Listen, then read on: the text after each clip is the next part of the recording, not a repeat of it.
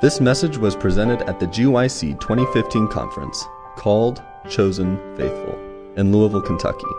For other resources like this, visit us online at w w w dot g y c web dot org. Uh, dear Father, we are grateful for the opportunity to spend time with you today. And as we speak about this message, this last day message of the three angels and how it relates to medical ministry, we pray that you'll help us to lay a foundation that will be a blessing and be encouragement. Thank you, Jesus. In your name we pray. Amen. Well, I'm glad that you come today. Um, I have Pastor Wayne Kablanow here to my left, and uh, Pastor Wayne Kablanow, myself, I'm Doctor John Torquato, and uh, we've worked together for approximately ten years doing a medical ministry in various forms in, in the panhandle of northern Idaho, Hayden, Idaho, Spokane, Washington areas as well. So uh, what we're going to share with you today is going to be um, a series of four lectures. There'll be two more, uh, one on Friday, one on Sabbath, that talk about medical missionary work from various aspects that we've identified. The purpose is really to encourage you, and to encourage you by giving you a really sound foundation to understand really what it is you're trying to, uh, from our perspective, what we should try to do as medical ministers. Um, today, um, we have slides. If you would like to get slides or notes, um, all you have to do is send an email to this address, amedicalministry, all one word, amedicalministry at gmail dot com. Doesn't matter about capitalized. It's just an email address, amedicalministry at gmail dot com. If you send an email to that address asking for notes, you'll get an email back instantly. And that should give you links to all of our presentations. There it is on the screen right now. Yes, amedicalministry at gmail dot com. That's correct. Uh, it should give you access to all of our notes, all of our slides, and then a plethora of other medical ministry materials that you might find helpful as you pursue the gospel medical ministry, a comprehensive method of going after service for the Lord in this way. So, um, let's see, and then really what we want to do today is we want to just kind of give you some of the um, foundational principles and show how the three angels' message is related to medical ministry. We've heard this. I don't know about you. I'm a physician. I've been a, a physician for, you know, eighteen years, and sometimes I have a hard time grasping the concept of how these two fit. And we'd like to set that foundation up for you today so that you understand. Because if you have that, it becomes a very powerful foundation for you to know where to go next. Um, right from the very beginning, we want to tell you that we're going to be using a lot of Bible and a lot of Spirit of Prophecy, um, because that's the strength that we're going to work from. Those those two sources provide us the foundation we want. And um, overall, I, I think that uh, by having that in your own hands for your own study, you'll be able to move in the direction you need to independently because you'll have God's Word guiding you. So we want to begin with by uh, defining what medical ministry is all about. What is what is medical ministry? How how do you define it? Is it very narrow? Do you have to be a doctor? No. Medical ministry is very broad. And uh, you don't have to be a doctor, you don't have to be a nurse, you don't have to be a, a health professional in, of any kind. But to show you how broad the medical missionary work, we want to give you a scripture to begin with. Uh, Matthew twenty-five, thirty-four and thirty-six. Then the king will say to those on his right hand, "Come, you blessed of my Father, inherit the kingdom prepared for you from the foundation of the world.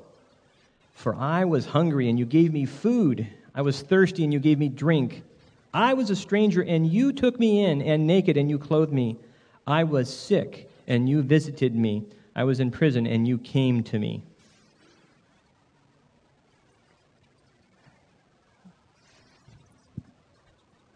Okay. We didn't practice this ahead of time. Sorry. But uh, before, so you see the, you get the idea that uh, medical missionary work is a very broad work. We're going to get back to this scripture a little bit later on this morning. But this is one of the most powerful medical missionary uh, passages in the Bible. And it deals with a broad spectrum of work of just showing love to people, loving them in their need where they are at at the present time. You know, last night's presentation by Natasha was just right on target. That is what medical missionary work is all about. So with this, I want to give you a uh, a very, I think, uh, maybe a, a bold statement. Uh, some people may think it's uh, crazy, but we want to defend this statement here this morning. And uh, here it is. The medical missionary work must be combined with the gospel work before the latter rain will fall. Let that soak in for a moment. Maybe you can state it another way. The latter rain of the Holy Spirit will not come until the gospel work and the medical missionary work are combined in the way that Jesus combined them. We can pray. We can do all kinds of, you know, night vigils and all kinds of wonderful things. But until this one essential ingredient is combined with the gospel, we will be here on this earth a long, long time. Medical missionary work encompasses a spirit. It's a spirit of loving and sacrificial sacrifice. It is a theme that recurs throughout the time uh, that we're going to be talking to you. You're going to see this theme constantly interwoven into the whole concept of missionary, medical missionary work. It is this, uh, this demonstration of the character of God that we are to actually produce. This loving, sacrificial service is actually demonstrating the self-sacrificing, loving character of God. And it's demonstrated in a variety of ways. Uh, often it's in the realm of health because that's where the need is often found. But the idea is we go wherever the need is. Any way that we relieve suffering, give encouragement, inspire hope, that is considered medical missionary work. It's until this type of character is reproduced in God's people, the character of Christ, until Christ's character is reproduced in our lives, doing this kind of thing, the latter rain will not fall. So we want to start off with just sharing with you a couple of Spirit of Prophecy quotations. And then we're going to dive into a study of the three angels, actually the four angels' messages of Revelation fourteen and seventeen. But to begin with, Christ's Object Lessons. And uh, here we go. The fruit of the Spirit is love, joy, peace, long-suffering, gentleness, goodness, faith, meekness, temperance. I'm going to jump down a little bit. When the fruit is brought forth, immediately he putteth in the sickle, because the harvest is come. Christ is waiting with longing desire for the manifestation of himself in his church. When the character of Christ shall be perfectly reproduced in his people, then he will come to claim them as his own. Going on in the next paragraph, but to hasten the coming of our Lord Jesus Christ, coming out of Second Peter three, we all who prof- we're all who profess the name bearing the fruit of his glory. How quickly the world would be sown with the seed of the gospel. Quickly the last great harvest would be ripened, and Christ would come. And so we need to have that type of character development in us. Again, in Review and Herald, July twenty-first, eighteen ninety-six. Notice that, that bold statement at the bottom. It says, until this benevolence, this love, is brought into active experience, God's, God's what? God's blessing cannot come upon his people in its fullness and what? What's it talking about there? The latter rain. Until this benevolence, until this love, until this, this character that that was demonstrated by Jesus is brought into active experience, exercise, God's blessing cannot come upon his people. And then going on in that same uh, passage. I'm just going to read the, the bolded statement. Uh, all of this is, if you do the A, uh, uh, medical ministry dot, uh, at uh, gmail dot com, all this will be on there, and you can download it and have, have it in context. But the great outpouring of the Spirit of God, this is in the same context of that, that previous slide. The great outpouring of the Spirit of God, that's the latter rain, which lightens the whole earth with His glory, will not come until we have an enlightened people that know by experience what it means to be laborers together with God. When we have entire wholehearted consecration to the service of Christ, God will recognize the fact by an outpouring of His Spirit without measure. Amen. Going on to the next um, slide that we'll have, I'm going to go ahead and just read through these. Um, a statement that's made in the Home Missionary, November first, eighteen ninety, it states, "It is through the church that the self-sacrificing love of Jesus is to be made manifest to the world. But by, but by the present example of the church, the character of Christ is misrepresented." Ow. "And the false concept of Him is given to the world." See, this is why the, the Lord cannot impart to His church the fullness of His blessing. To honor the church in a distinguished manner before the world would be to put His seal upon their works, confirming this false representation of His character. "When the church shall come out of the world and be separate from its maxims, habits, and practices, the Lord Jesus will work with His people. He will pour a large measure of His Spirit upon them, and the world will know that the Father loves them. And should the Lord work as His heart longs to do, it would be but confirm them in their self-esteem and self-exaltation for where they are now. A revival of true godliness among us is the greatest and the most urgent of our needs." Do you see this character of Christ coming out again? This self-sacrificing love. The whole purpose of the medical missionary work, and the reason it's connected to the three angels' message, is because it's preparing us to change in character. The beneficent work that we do, the benevolent work that is done, is all done under the guidance of the gospel to bring people to Christ, but it changes us because we are personally invested.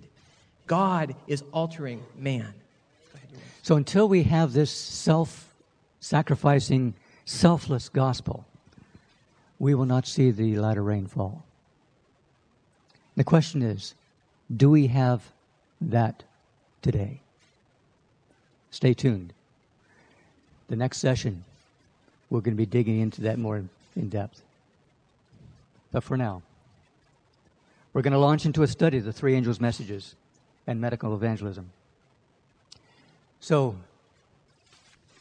the first, uh, the first angel's message is in Revelation chapter fourteen and verse six.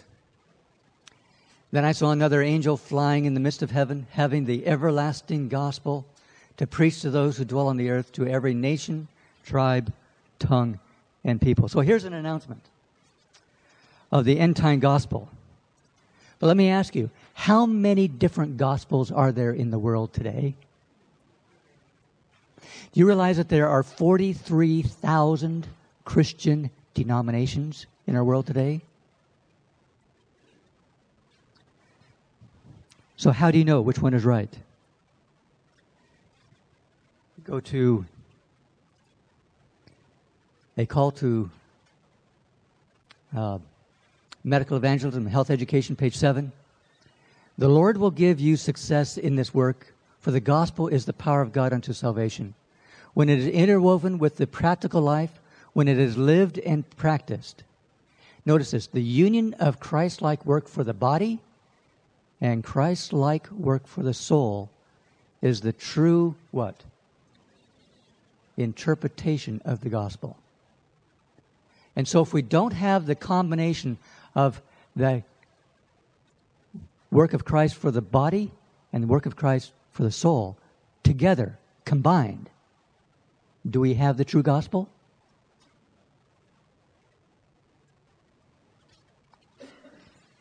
One more statement here. Testimonies, volume six. Notice that last part. The medical ministry missionary work is the gospel in illustration. We must have that illustration of the gospel. Um, so what if the medical missionary work is left out of the gospel work? Do we have the true gospel? If we left the gospel, on the other hand, out of the medical missionary work, we don't have the true gospel either. And if we don't have the true gospel, then what do we have? So let's go on with the first angel's message. Sometimes I have a hard time understanding this, this message and trying to figure out, all right, so what's it saying to me today? Revelation fourteen seven, the angel came saying with a loud voice, "Fear God and give glory to him, for the hour of his judgment has come, and worship him who made the heaven and the earth, the seas and the springs of water." To fear God is more than just to reverence him. It is to take his word seriously, to demonstrate that we respect, to fear, to honor, to reverence by the lives we live, to take seriously and believe it and act like we believe it. Notice Deuteronomy thirty-one, verse twelve, the last part there says, "Fear the Lord your God and carefully observe all the words of this law." In Proverbs one seven, "The fear of the Lord is the beginning of knowledge." In General Conference Bulletin, "I wish to tell you that soon there will be no work done in ministerial lines but medical missionary work. The work of the minister is to minister." It's time that we take these words seriously. We need to demonstrate that we believe those words that are given to us by inspired writing. The Holy Spirit has given these, and we need to act upon them.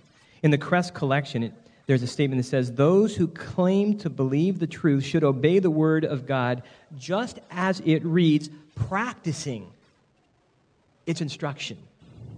To fear God is to take his word seriously myself, not to help you. Before I see somebody in an office, I need to be able to share from what's inside. And before I see somebody in a health ministry program, I need to be walking somehow in that way. To fear God is to take his word seriously and believe it and act like we believe it. The next phrase in the first angel's message is to give glory to him. We give glory to God by revealing the fullness of his character in a life of obedience. God's glory is his character. And uh, to reveal that character, that character of love, compassion, and self-sacrificing humility is how we give glory to him, much more than just by singing his praises, but it's a life of glory, revealing his character. John seventeen four says, "I have glorified you on earth, and I have finished the work which you have given me to do." And if you read down in Desire of Ages, page two seventeen, it says, "His glory was shown in his condescension to our low estate." His sacrifice demonstrated his glory. And uh, in the book, My Life Today, the work specified in these words in Isaiah fifty-eight is the work God requires his people to do. It is the work God's own of God's own appointment, the work of advocating the commandments of God. And talks it goes on and says, mingled compassion for suffering humanity. We do good to proclaim the Ten Commandments, but are we demonstrating compassion along with that? The love of Jesus, love revealed for suffering humanity, gives significance and power to the truth. In Review and Herald, August twentieth, nineteen oh three, "Christ came to this world as the great medical missionary. When his example is followed, medical missionary work will be carried forward in a much higher plane than it is at present time. God calls for a reconversion amongst gospel teachers, and especially among physicians and other medical missionary workers, that Christ may not be misrepresented and put to shame." Glorifying God is to reveal the character of Christ in our practice. I don't know if we're Maybe this morning it's it's kind of like drinking out of a fire fire hydrant, huh? Uh, we're we're giving you a lot of a lot of statements, a lot of quotations. Basically, what we want is the Word of God to speak to your hearts today. Okay. Um, another statement in Ministry of Healing: the world needs today what it needed nineteen hundred years ago. What did it need nineteen hundred years ago? It needed Jesus. A revelation of Christ. But it needs the same thing today. A great work of reform is demanded, and it is only through the grace of Christ that the work of restoration, physical, mental, and spiritual, can be accomplished. The practical revelation of Christ is what the first angel's message is calling for. A practical demonstration of the character of God. And that's a message for today that we are to bear. First in our lives, and also in our practice. The hour of his judgment has come. The judgment is when God's people are sealed. And so what's the sealing, and what's the judgment thing all about now? Well, let's take a look at it in Revelation seven, verses two to four. Then I saw another angel ascending from the east, having the seal of the living God. Let me just pause here. You who are Bible students, when does the sealing take place?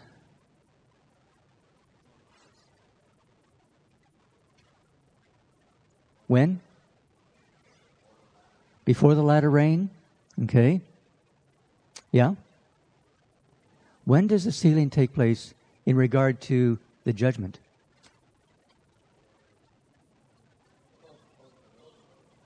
The sealing takes place in the judgment, doesn't it? The sealing takes place in the judgment. Okay?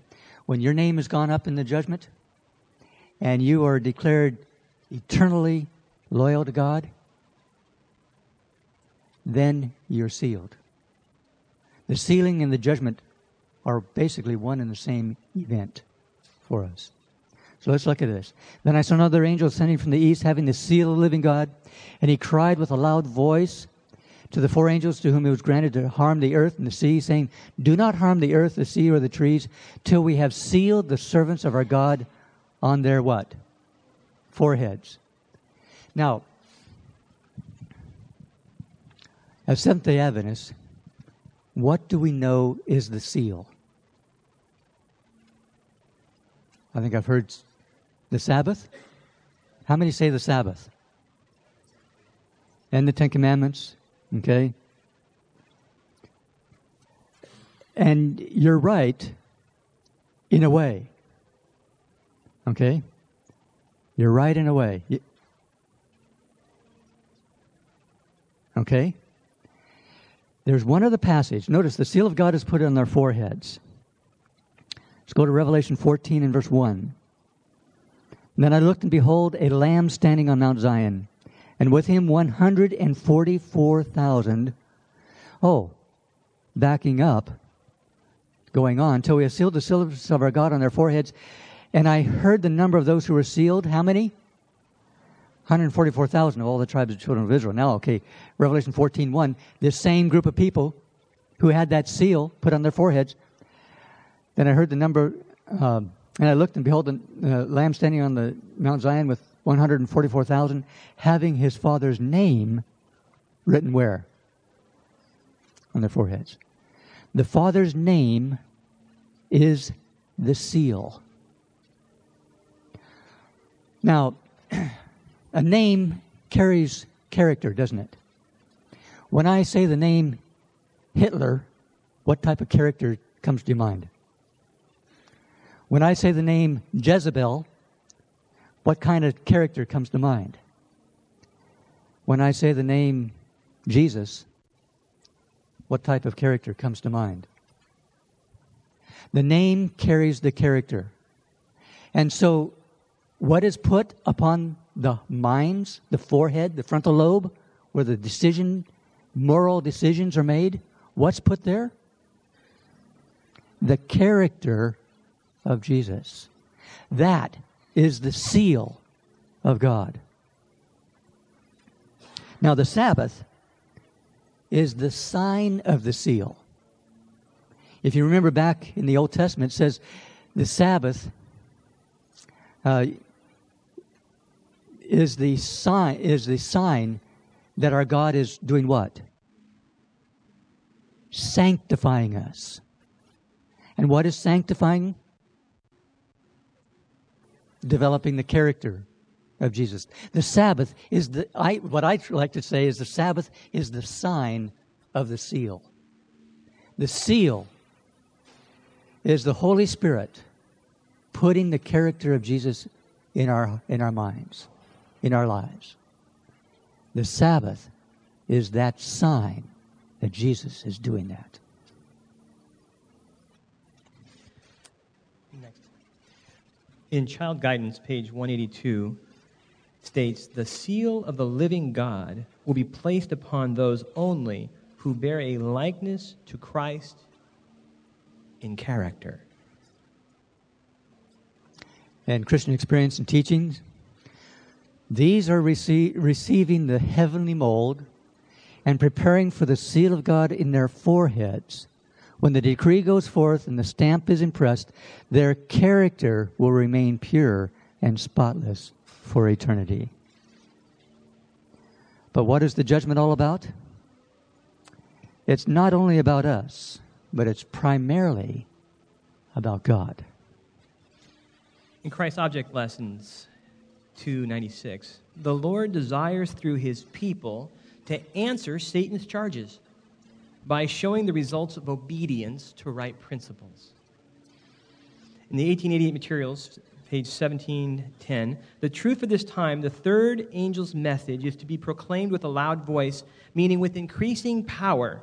As we approach the great and final test, this test must come to the churches in connection with the true medical missionary work. A work that has the great physician to dictate and preside in all it comprehends. The judgment hour call is a call to have God's character fully developed within His believers. Jesus demonstrates God's character through acts of love, compassion, healing of the body and the mind and the soul. He was the great medical missionary. The judgment is as much or more about the judgment of God. Is it, it is a judgment that regarding His word that His people can even develop a character of heaven. He said that He could. He said His people could develop that kind of character, and now the hour of His judgment is come. Can He pull it off in the lives of His people? Will we have the character of God? Will we consent to let Him change us?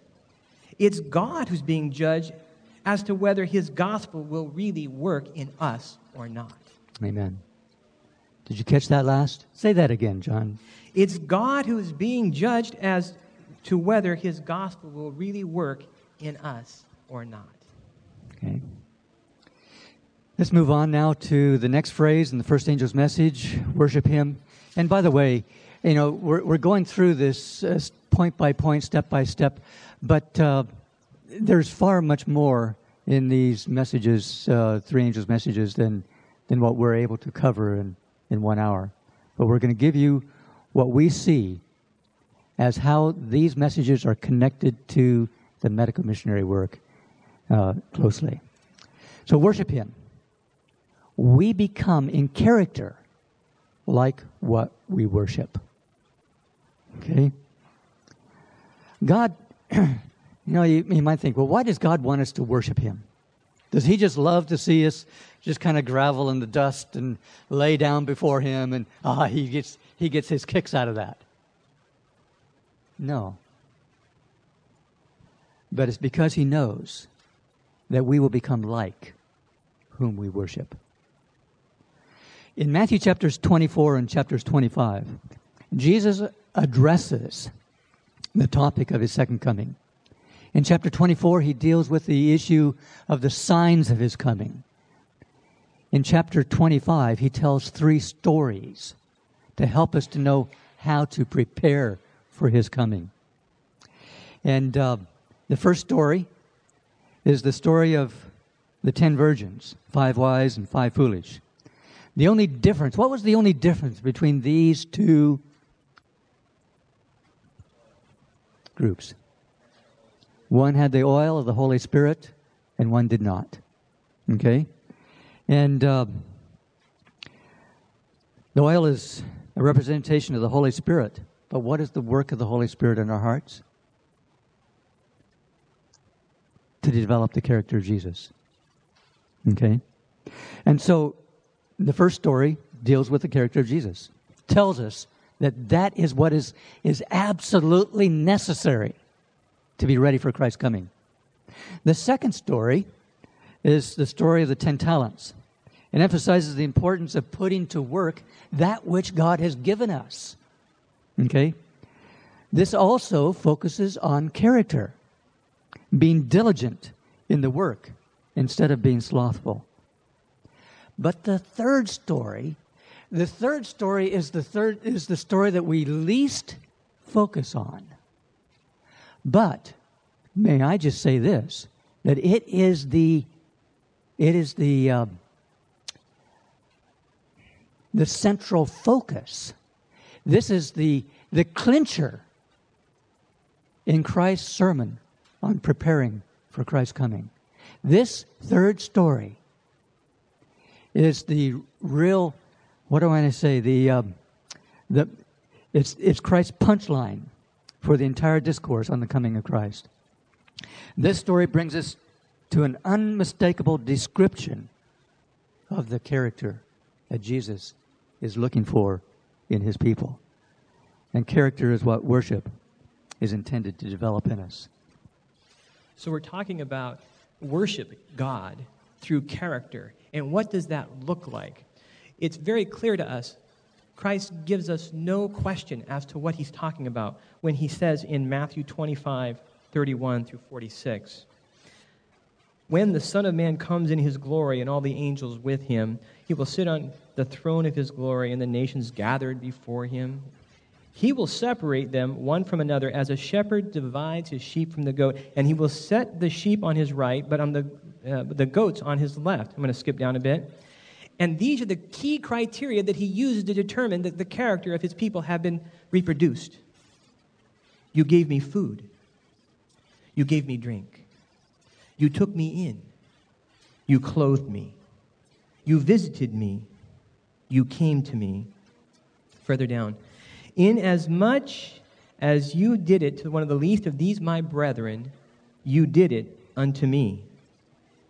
That was the character of Christ reproduced in his people, coming out in a demonstration of the loving, self-sacrificing character of God, rightly representing the character of our Savior. Now let's com- let's now compare that to those who are on his left. The words he used: "You gave me no food. You gave me no drink. You did not take me in. You did not clothe me. You did not visit me." Again, further down, "Inasmuch as you did not do it to one of the least of these, you did not do it to me." So the first angel's message is a call to demonstrate the character of God within his last day people by self-sacrificing, loving, benevolent work on behalf of others in response to the love that God has for us. The key is God has loved us so much that our yearning, just like Natasha said the other, the other night, it was so right on. The love that comes from our hearts will boil out in acts of devotion seen in loving sacrifice and works of benevolence. So let's move forward now in our study to, um, I should say the second angel's message. There we go. Second angel's message. Um, the first angel's message is, is kind of the positive message. The second and third begin to uh, get a little heavy. But we need to look at them because they carry a very important message to us. So it says, the second angel's message, Revelation fourteen, verse eight, "And another angel followed, saying, Babylon is what? Fallen. Is fallen. That great city, because she has made all nations drink of the wine of the wrath of her fornication." In, uh, in the book, The Faith I Live By, It says, the message, but the message of the second angel did not reach its complete fulfillment in eighteen forty-four. The churches then experienced a moral fall, but that fall was not complete, as they have continued to reject the special truths for this time. They have fallen lower and lower.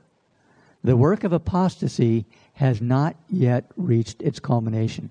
Now let me ask you, do you think it has fallen further today than it was in eighteen forty-four? Do you think Babylon is continuing to fall? And so, um, the falling of Babylon is the work of apostasy in the churches who have rejected God's holy law. And notice how the work of apostasy is connected to the medical missionary work, John. Second Kings one, two through four. Ah, uh, Ahaziah fell down through the lattice in his upper chamber and was in Samaria and was sick. And so he sent messengers and said to them, "Go inquire of Baal-zebub, the god of Ekron, whether I should recover from this disease." A little further down.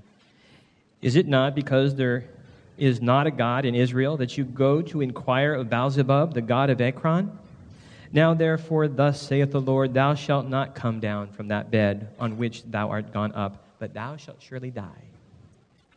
Let's notice a couple of statements from the Spirit of Prophecy that deals with the god of Ekron in this very story about uh, Beelzebub and how Ahaziah went into apostasy. Notice, counsels on diet and food.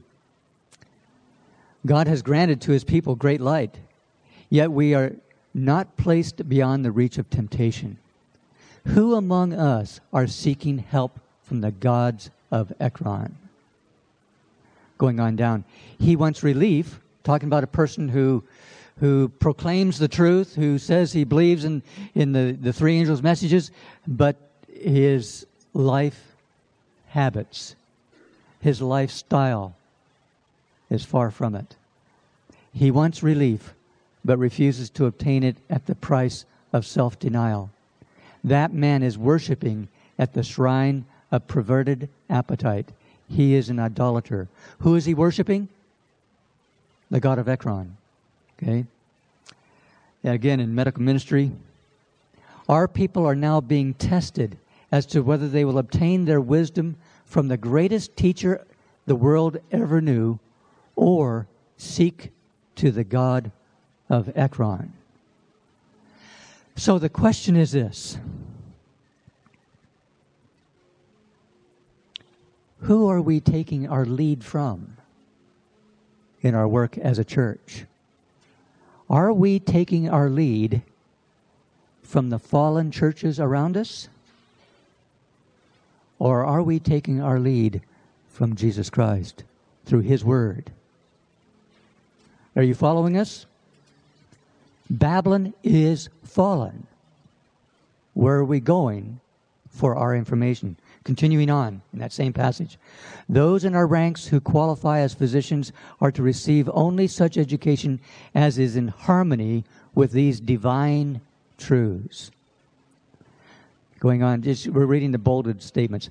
"By instructors who fear the Lord and who are in harmony with his plans for the treatment of the sick." Where are we going for our education, for our young people? Are we following God's plan, or are we going after Babylon? So we're not to mimic the world. God's ways are not the world's ways. And um, God's ways are not our ways. If we find ourselves worshiping the idol of appetite or worldly knowledge, which God calls the god of Ekron, now is the time that God is calling us to repent. And repentance is the reason the second angel's message of warning is to, is all about. Um, we'd like to encourage others to take this same stand. We who are more experienced in the work of God must learn what Jesus would have us do and then ask Him to help us to do it and not be intimidated by the world. So now let's go ahead and turn our attention to the third angel's message. The third angel's message actually has two parts. The first part describes the lost at the end of time. The second part describes the saved at the end of time. In Revelation fourteen, nine through eleven, let's just read it just to familiarize ourselves again. Then a third angel followed them, saying with a loud voice, "If anyone worships the beast and his image and receives his mark on his forehead or on his hand, he himself shall also drink the wine of the wrath of God, which is poured out full strength into the cup of his indignation, and he shall be tormented with fire and brimstone in the presence of the holy angels and the presence of the Lamb. And the smoke of their torment ascends forever and ever, and they have no rest day or night, who worship the beast and his image, and whoever receives the mark of his name." You see, there's two parts to this third angel Uh, this third angel's message. Revelation nine, uh, fourteen, nine through eleven is in contrast to Revelation fourteen, twelve. These two parts describe the two groups of people who will be present at the end of time. The characters of the worshipers of God and the characters of the worship of the worshipers of the beast, it's the characters that are opposite. So instead of focusing on the character of the beast worshipers in nine through eleven, let's focus now on the character of God's worshipers in twelve and draw some lesson from that. So verse twelve, Revelation fourteen twelve says, "Here is the patience of the saints. Here are those who keep the commandments of God and the faith of Jesus." This description of God's last day people is all about character. The The only way we can develop the character of Jesus is through the faith of Jesus. Amen. This is the essential connection between the three angels' message and the medical missionary work. The only way that we can develop the character of Jesus is through the faith of Jesus. Evangelism one ninety. "Several have written to me inquiring if the message of justification by faith is the third angel's message. And I have answered, it is the third angel's message in verity." Verity equals truth. The, the, the third angel's message and justification by faith. Testimonies. Testimonies, Volume six, page two sixty-six. "Thus, genuine medical missionary work is bound up inseparably with the keeping of God's commandments, of which the Sabbath is especially mentioned. Since it is the great memorial of God's creative work, it is obser- its observance is bound up in the work of restoring the moral image of God in man." The only way we can be obedient to the law of God is the same way that Jesus obeyed the law of God. The faith of Jesus. And the faith of Jesus is obtained through faith in Jesus. The same quality of faith that Jesus exercised is the quality of faith that we are called to exercise in this last day. It is the faith of Jesus that gave him the victory over indulgent appetite and made it so that we could be saved. The only way to overcome and develop the character of Jesus is through the through the faith of Jesus. In the book Confrontation, page sixty-three, "The scene of trial with Christ in the wilderness was the foundation of the plan of salvation, and gives to fallen man the key whereby he in Christ's name may overcome." And then at page sixty-two, back a little bit, "It is impossible for them to have exalted views of God." Where am I? Let me back up. "Men and women indulge appetite at the expense of health and their powers of intellect so that they cannot appreciate the plan of salvation. What appreciation can such have of the temptation of Christ in the wilderness and of the victory he gained upon the point of appetite. These, it is speaking of, it is impossible for them to have exalted views of God and realize the claims of his law. That's powerful. And uh, we're going to unpack that phrase, the faith of Jesus, a little bit more uh, later on today, because that is a key phrase that we must understand. The Ten Commandments describe the character of Jesus, but how to make that character effective in our lives is through the faith of Jesus. Again, in Confrontation, page sixty-one, a large proportion of all the infirmities that afflict the human family are the results of their own wrong habits because of their willing ignorance or of their disregard of the light which God has given in relation to the laws of their being. The bold part here. It is not possible for us to glorify God while living in violation of the laws of health. The heart cannot possibly maintain consecration to God while the lustful appetites is indulged. Ouch. How many can say ouch? Do we need repentance? Do we need to humble our hearts before the Lord? A diseased body and a diseased intellect because of the continual indulgence of uh, hurtful lust makes sanctification of the body and spirit what? Impossible. What is the Sabbath supposed to be a sign of? Our sanctification.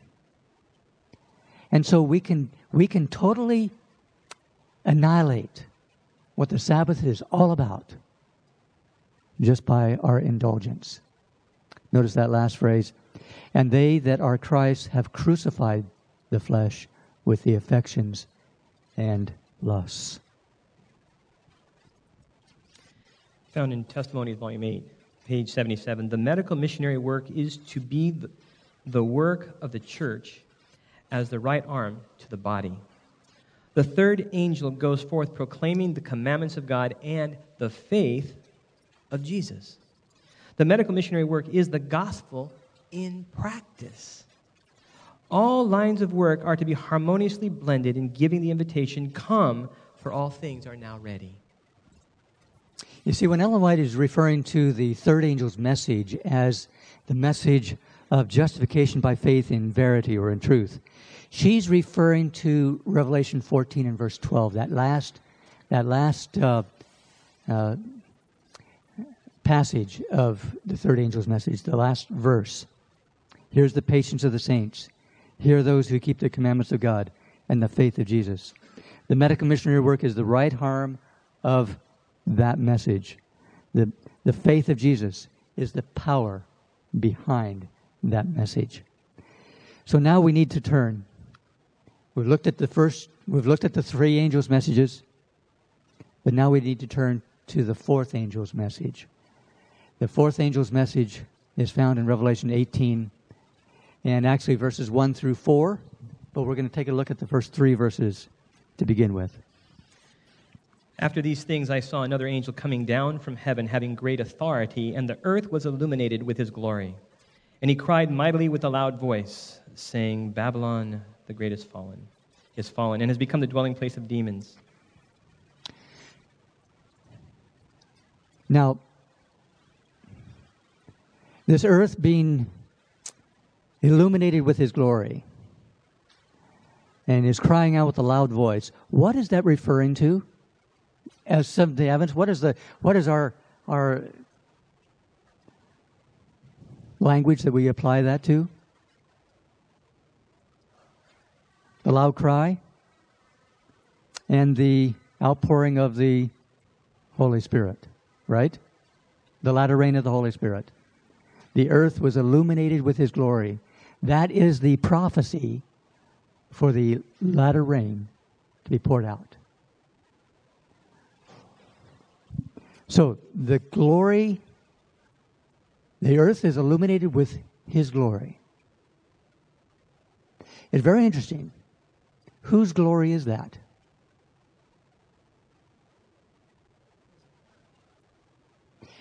let's look at the verse. After these things, I saw another angel. Who does the angel represent? The angel represents you and me. Messengers going to the world. After these things, I saw another angel coming down from heaven, having great authority. And the earth was illuminated with his glory. Who's the his? The angel. So the character, the glory is the character. The earth is illuminated with your character.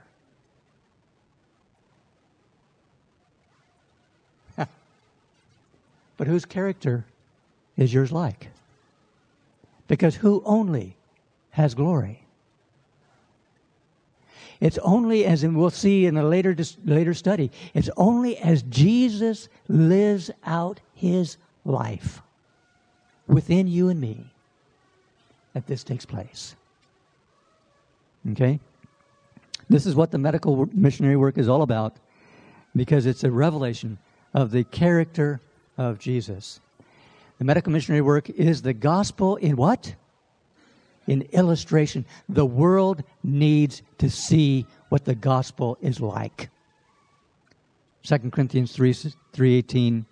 John, take it over. But we all, with unveiled face, beholding as in a mirror the glory, read character, of the Lord, are being transformed into the image, read character.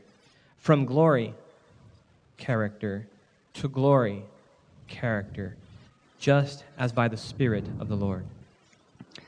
So the fourth, the loud cry of the fourth angel's message um, is the latter rain.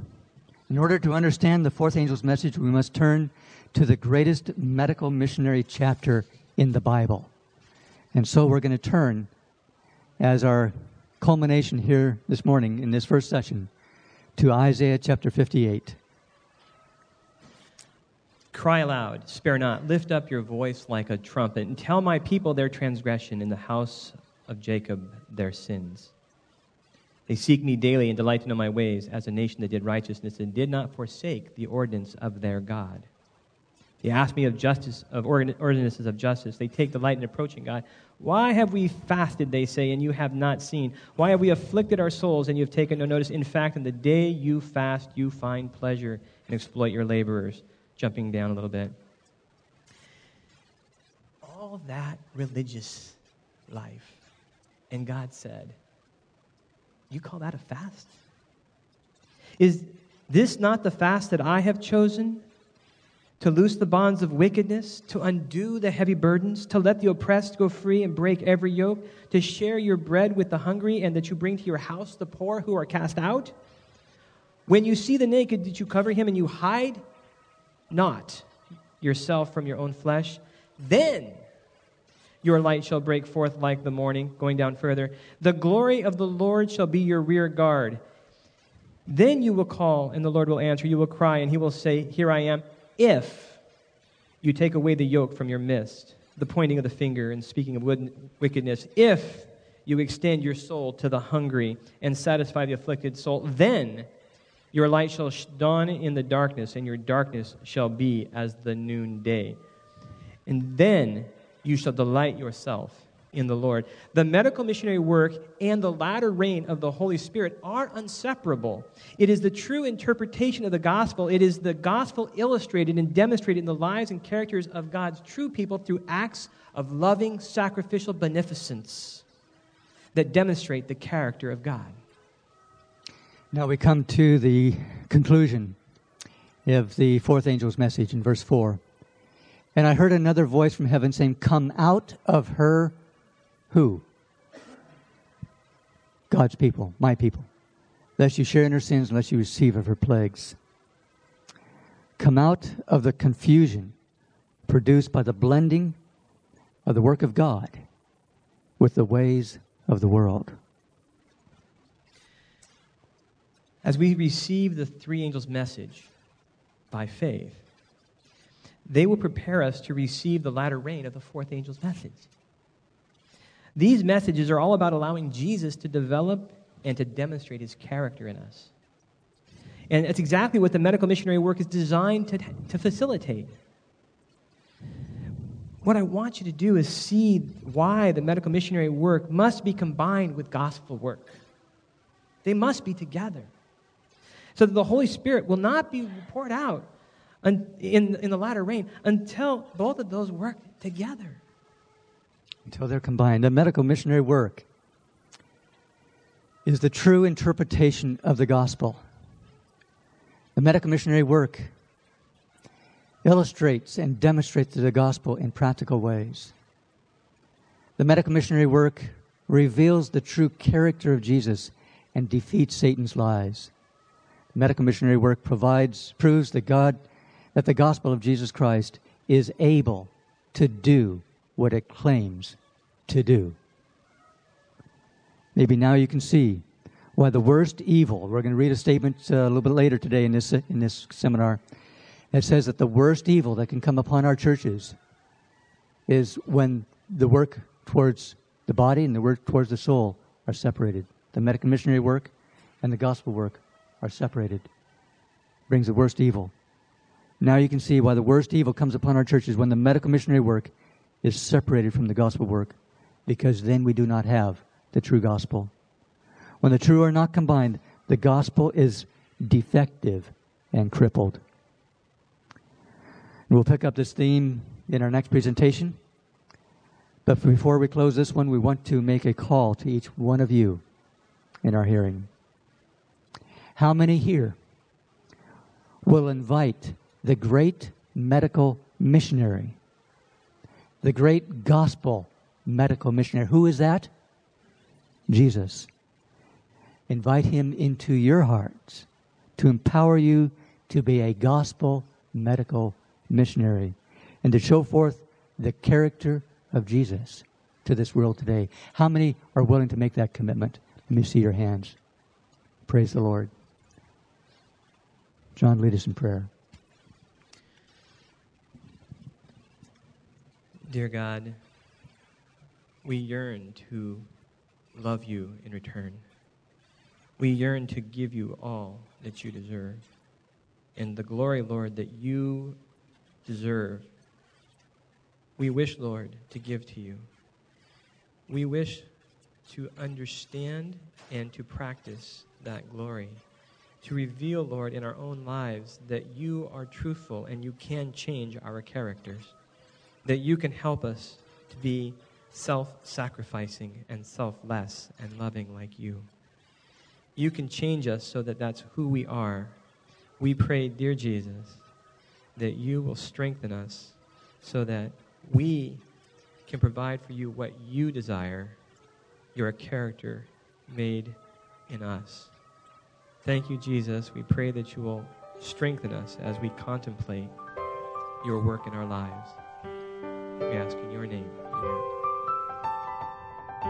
This message was recorded at the G Y C twenty fifteen conference called Chosen Faithful in Louisville, Kentucky.